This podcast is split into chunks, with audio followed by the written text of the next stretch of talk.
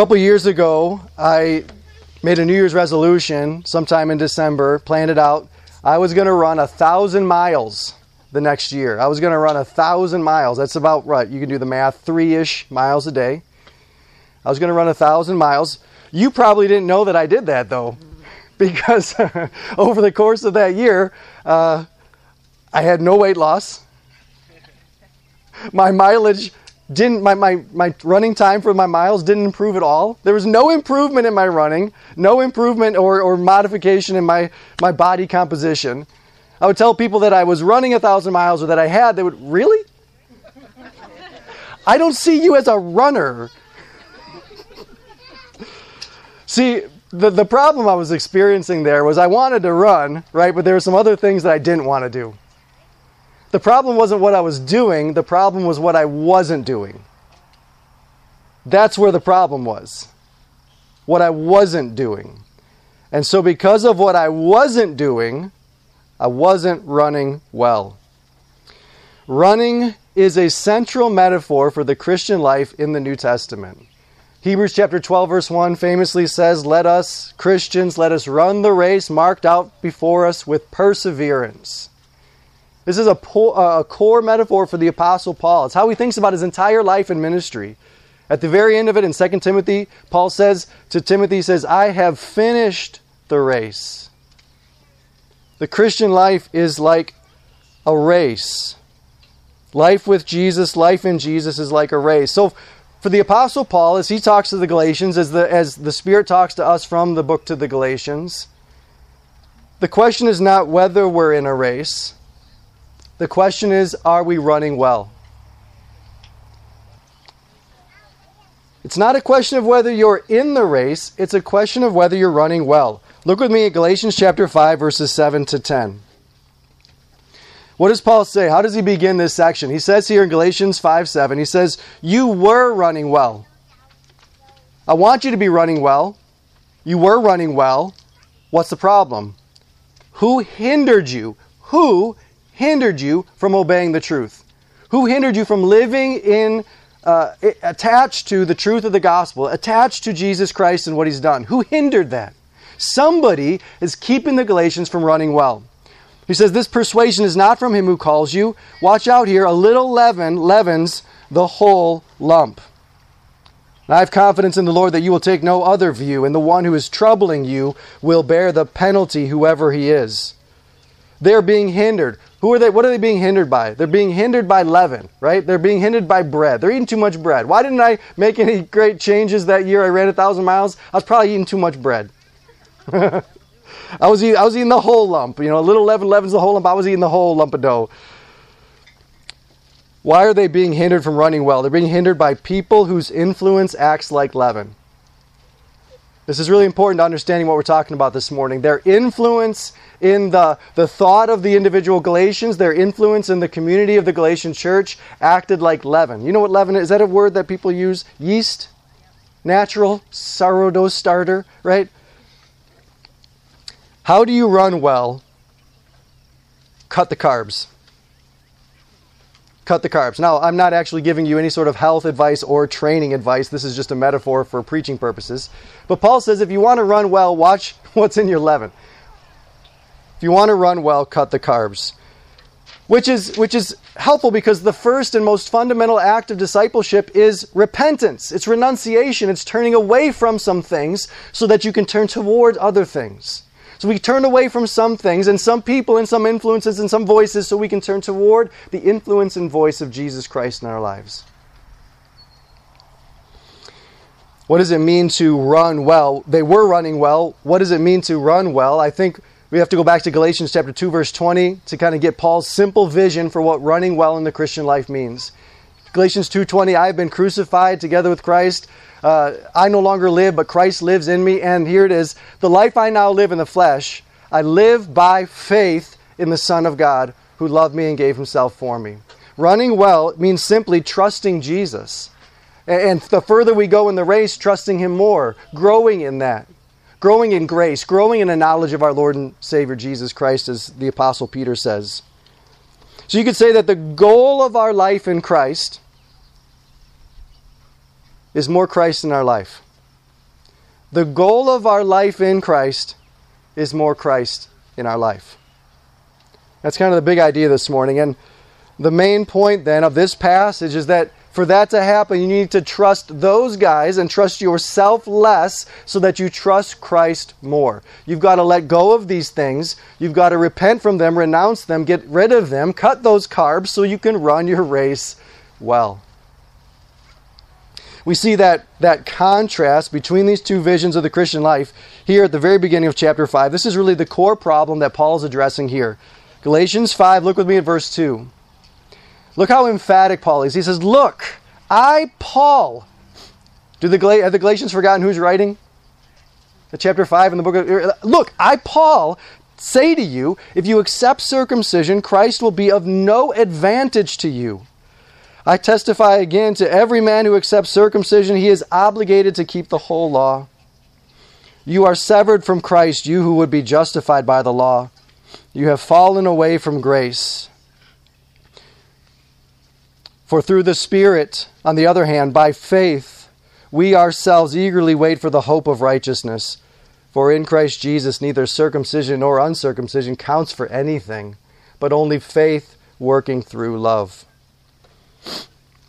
And what Paul is saying is that if we accept here the situation circumcision, but more broadly speaking, as he says back in chapter 2, if you accept working the law, working any kind of law, as a mark, as a sign that you now have a right relationship with God, then practically for you, practically, your relationship with Jesus means nothing.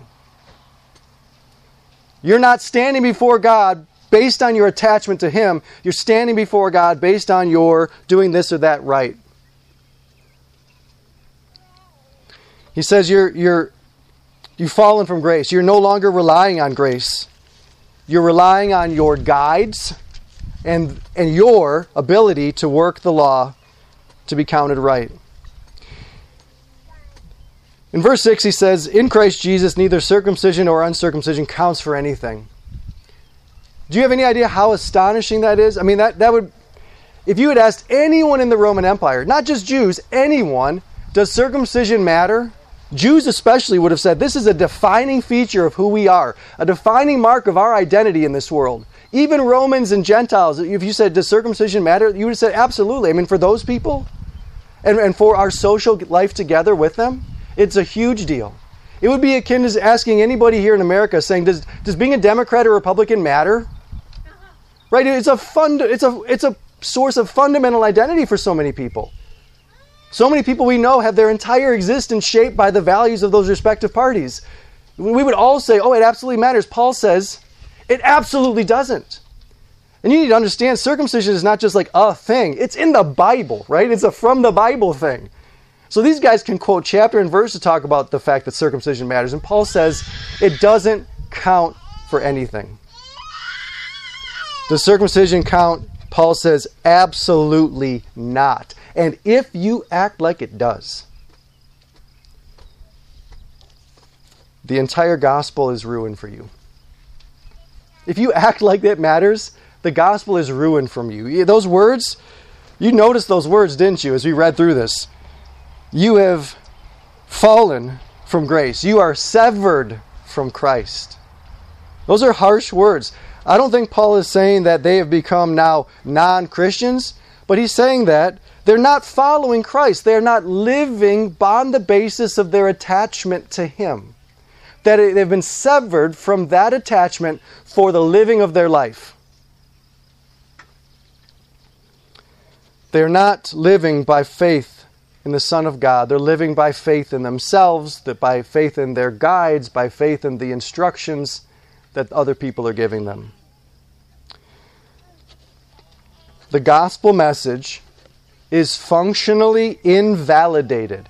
It has become practically meaningless when we act as if we or anybody else needed anything else to stand before God righteous and blessed. On what basis do you stand in a right relationship with God? Well, I went to church. I've been to church a lot. I read my Bible a lot. I've been praying a lot. I've been being my doing my part to be a good citizen and be a good neighbor. And anything other than your attachment to Christ, you have practically rendered the gospel message meaningless. It doesn't matter if it's a cultural thing or a religious thing or even a biblical thing like circumcision. If there's any asterisk, any fine print, no fine print allowed to the gospel message. If there's any fine print in our minds, in our hearts, about how we stand in a right relationship with God, about how we get all the blessings that Christ wants to give us, if there's any fine print or asterisk, friends, we're no longer living as if Jesus said it is finished. We're no longer living as if grace were true. As Paul goes on to say here in, in, chapter 5, he says, For freedom, chapter 5, verse 1, for freedom Christ has set us free. Stand firm, therefore, do not submit again to a yoke of slavery. We're no longer able to live free. I think we're going to talk more about freedom in Christ next Sunday. But how, for how long in your Christian life have you lived it with, with a sense that something was hanging over you? You know what I'm talking about? Like, I don't know if I'm doing it right. I don't know if I went to enough things or, or said it right or did the right words. I don't know if my. Something's hanging over me. I, I can't live free. Something's hanging over me. There's got to be something I need to do, something left to do. But Paul says here in verse 5 through the Spirit, by faith, we wait for the hope of righteousness. By faith, through the Spirit, we trust what Jesus Christ did for us. We trust His grace. That is living attached to Christ. That is enjoying Him. That is what is meant by running well, right? The goal of our life in Christ is more Christ in our life. The goal of our life in Christ, running well, is more Christ in our life. So we need, Paul says, to trust them and their advice less so that we trust Jesus more. We need to turn away so that we turn to war. You know, we want to run, we want to live the Christian life well. We want to run well. How do we do that? How do we do that? And and what Paul is trying to convince the Galatians of in the book of Galatia is that in the gospel message, in the truths of what Jesus did for you, you have everything you need to run well. See, this is part of the good news of the gospel. Part of the good news of the good news is that this message contains all that we need, all the truth that we need.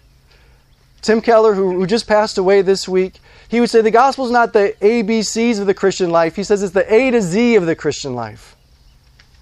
See, so many of us think that, well, I, I learned about Jesus and the cross, and that, that's true, but over here's some more truth that you need. If you don't have this truth, you need to get this truth to live the Christian life well. So many of us say, well, the, the gospel is this light, but it's like a starter pack of light.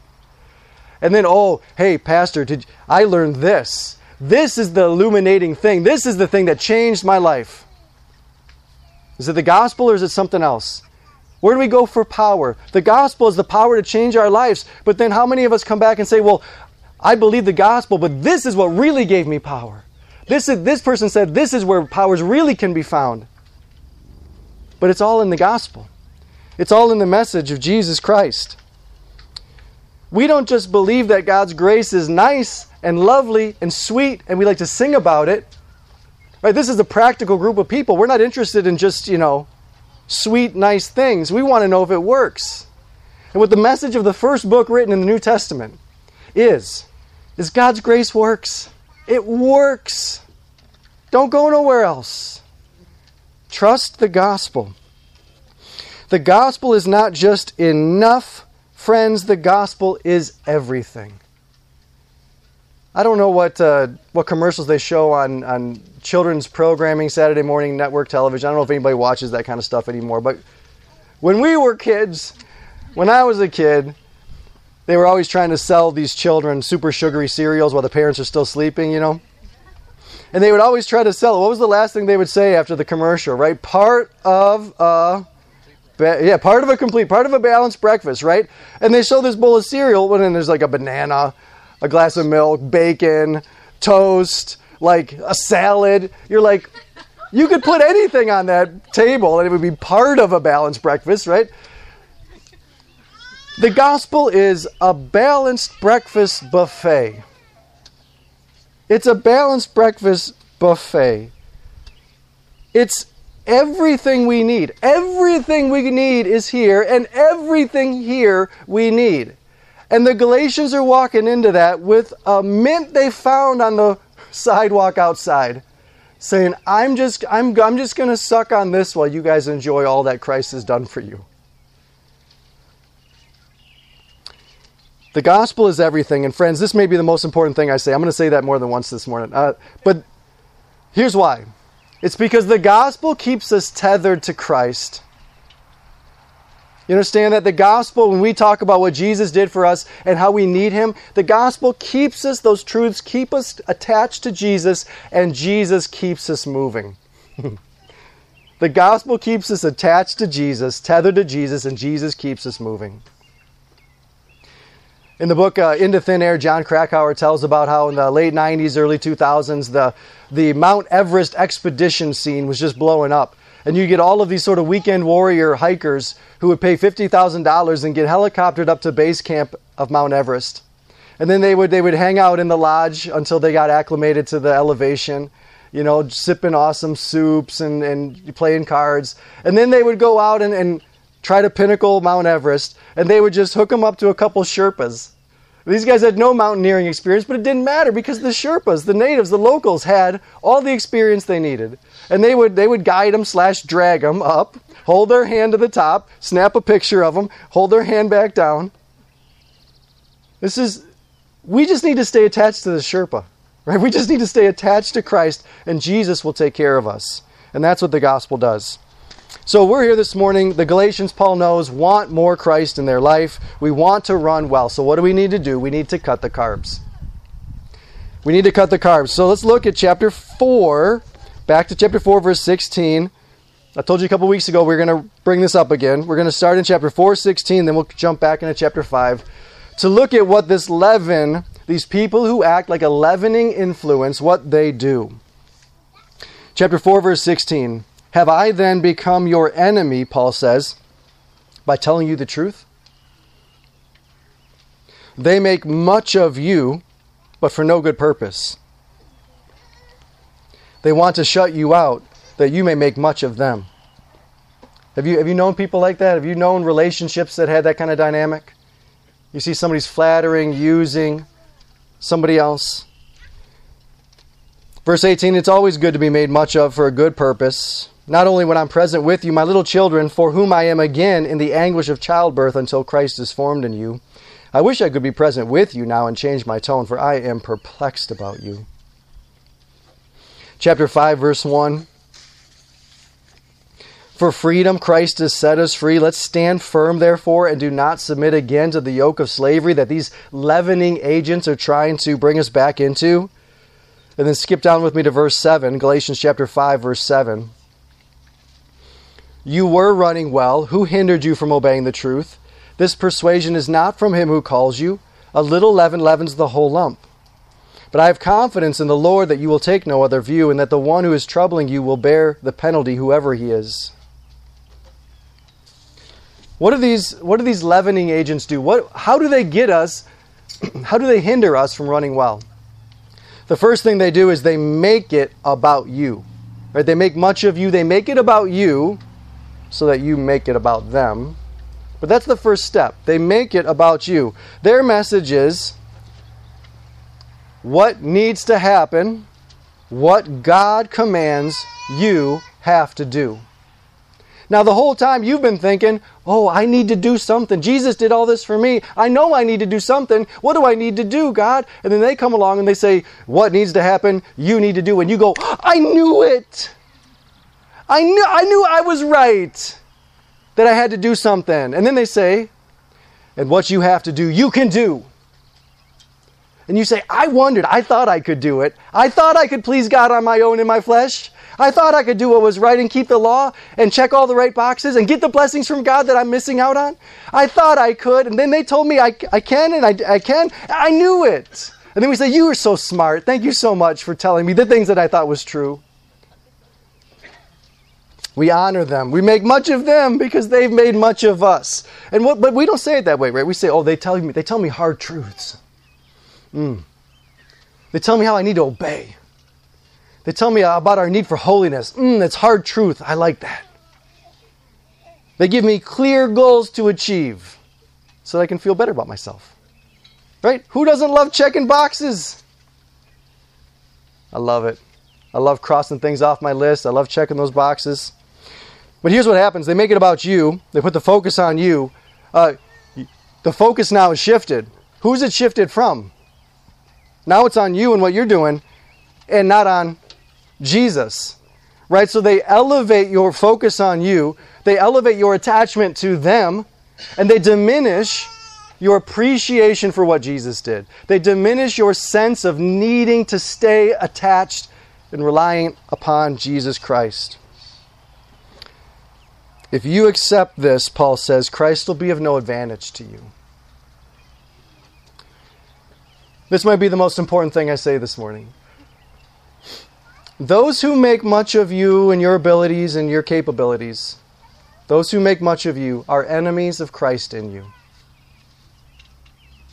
Those who make much of you are enemies of Christ in you. Early in my Christian life, I was taught, I was discipled to be suspicious of people who talked about grace too much. I was suspicious of people who talked about freedom too much. Too much being really in at all. You know, as soon as somebody talked about grace really at all, it was like, those guys, keep an eye on them. But after being in the ministry for a few decades now, even though that can be a problem, and Paul will address it in a minute, now I'm way more suspicious of people who start talking to me about how we need to obey and how we need, need to be all holy and stuff and sacrifice, which, I mean, if you know your Bibles, it's like, okay, yeah. But what do you mean by that? Why are we supposed to be obeying? How is that going to come about? You need to be really clear in answer to those questions for me. Because, you know, it was good, nice, church going, law keeping people who killed Jesus, who killed Stephen and James and wreaked all the havoc that the early church endured. It was those guys who catalyzed Paul to write the book to the Galatian church. And they've been a problem for the church ever since. And yet, most Christians, most of the time, are more worried about the risk of people misusing grace than we are about the risk of people living their Christian lives severed from grace.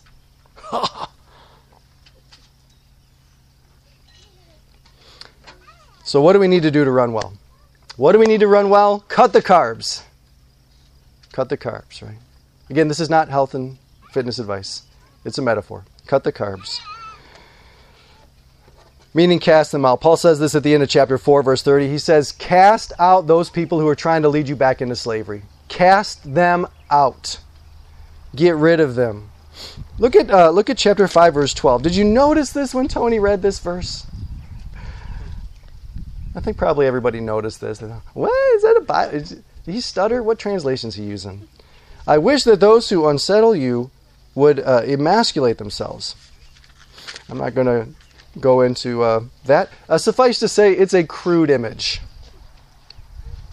Uh, commentators will say that this was suggested to Paul by the issue being that of circumcision.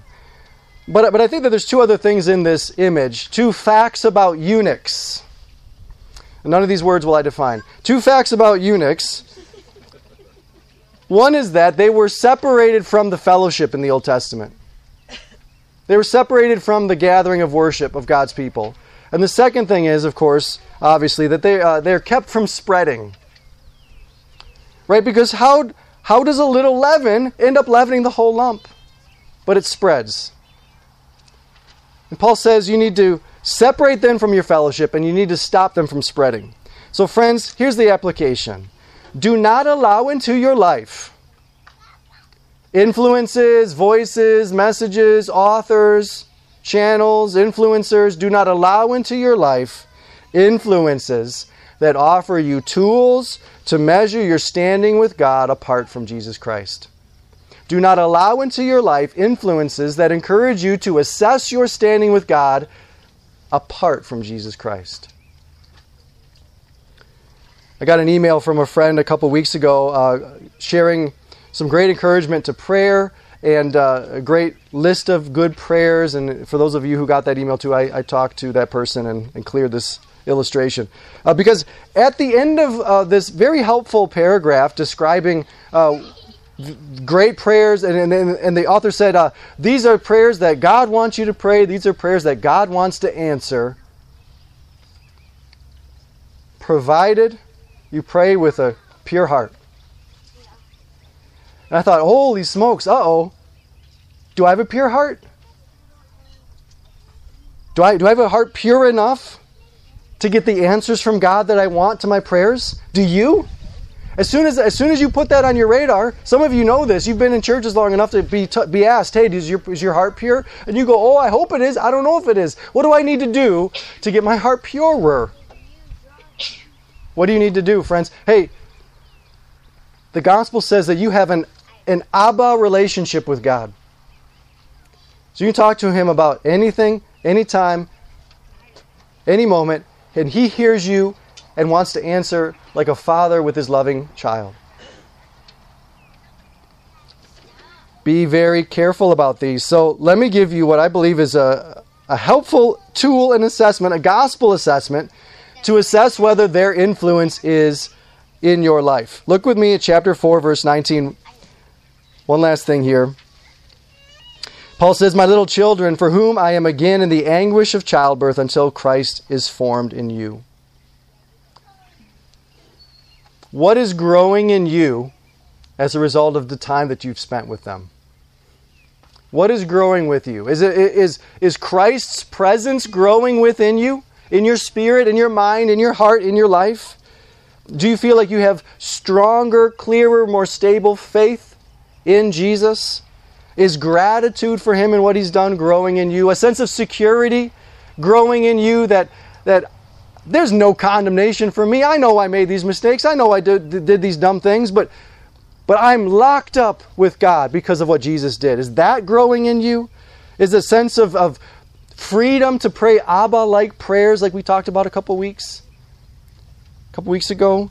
Is that growing in you because of their influence, or is there growing in your life more sin, or a sense of shame, dirtiness, Oh, or a sense of pride and accomplishment, a sense of anger, a sense of worry. Those are all indications of insecurity, instability, fragility, a sense of needing, a sense of lack. If those things are growing in you, it's not his baby. It's not Jesus's. It's not Christ in you. And something's going on in your life that needs to stop. A couple weeks ago, when we touched on this passage at the end of chapter 4, verse 20, I pointed out that Paul says, I, I wish I could be present with you now and change my tone. I'm perplexed about you. You have people in your life that you look at them and you say, I'm perplexed about them. I don't understand why they're doing what they're doing. Right? This is like Paul saying, I don't understand. Why are you still hanging out with those people? Right? They're, they're in and out of jail all the time. And if you keep hanging out with them, they're going to take you to jail. You're not going to get out. Why are you hanging out with those people? All right, who's that for you? Who are those people, those influences in your life today? Who takes you to jail in your spirit? Who pulls your spirit and your heart and mind back into a sense of insecurity, need, and fear? And yet you continue to honor them with time and attention. I think what Paul would encourage all of us to do this morning is uh, unsubscribe. You might say, well, but they mean well. Who cares? Oh, but no, they, they do say some true things. Who cares? It was for freedom that Christ set you free. Do not submit again to that yoke of slavery. Cast them out. Friends, the goal of our life in Christ is what? More Christ in our life. The goal of our life in Christ is more Christ in our life because when there's more Christ in our life, friends, you know what? Here's the secret there's more Christ in the world. There's more Christ in the world when there's more Christ in us. Why, why, why does Paul want the Galatians to run well? He, he's not talking about jogging for their health. You guys like to run? But everyone, no, but every one of us thinks, well, I should probably jog. That's not what Paul's talking about. He's not talking about jogging. He's talking about running the race. Listen, in the ancient world, nobody jogged. You didn't see anybody in brightly colored too short shorts out on a Sunday morning when they should be in church with a big thing on their wrist, checking it every 20 steps to see if they're done running yet, right? They didn't jog in the ancient world. You know why people jogged? Why they were running the race that was marked out for them? The most typical reason why people ran was to carry a message, to carry a very important, urgent message, news that people needed. That's why people ran their race well. Friends, Paul's writing Galatians, the Spirit's delivering this book to us this morning so that we would run well, so we would live free, so we would grow in grace and in Christ. Because remember this circumcision doesn't count, uncircumcision doesn't count, Democrat doesn't count, Republican doesn't count. The only thing that counts is new creation. The only thing that counts is the, the light of our Lord shining in the face of Jesus Christ through the love and faithfulness of his people. Would you pray with me? Heavenly Father, we, we want to run well. We want to live in the peace, in the joy, in the comfort, and the security of knowing ourselves attached to Christ all the time. To know that because we have been justified by faith in our Lord Jesus Christ, we have peace with you and we have access through Him into this grace in which we stand. And while we want to live that way, and our hearts long to, to live every day that way, there are so many voices and influences, so many people getting rich off of making us insecure, gaining influence and notoriety through making Christians afraid and unstable and uncertain of that which Christ died to accomplish for them, for us, and to deliver to us. And so, Lord, if there is some voice and influence, something in our lives that needs to be removed, a little leaven, would you shine your light on that now?